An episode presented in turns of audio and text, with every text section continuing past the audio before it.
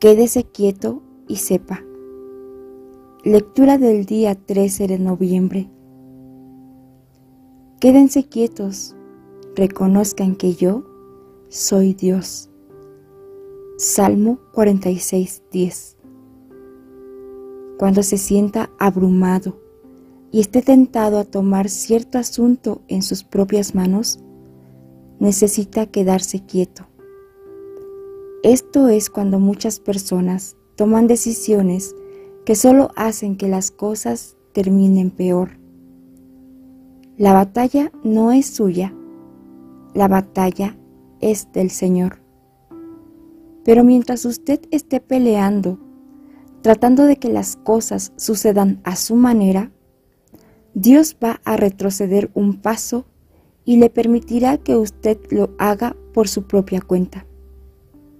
Pero cuando lo deja ir de sus manos y dice: Dios, confío en ti, sé que ya has establecido el tiempo para sacarme de esto, ya has señalado el tiempo para vindicarme, ya has señalado el tiempo para traer sanidad, así que voy a quedarme quieto y reconocer que eres Dios.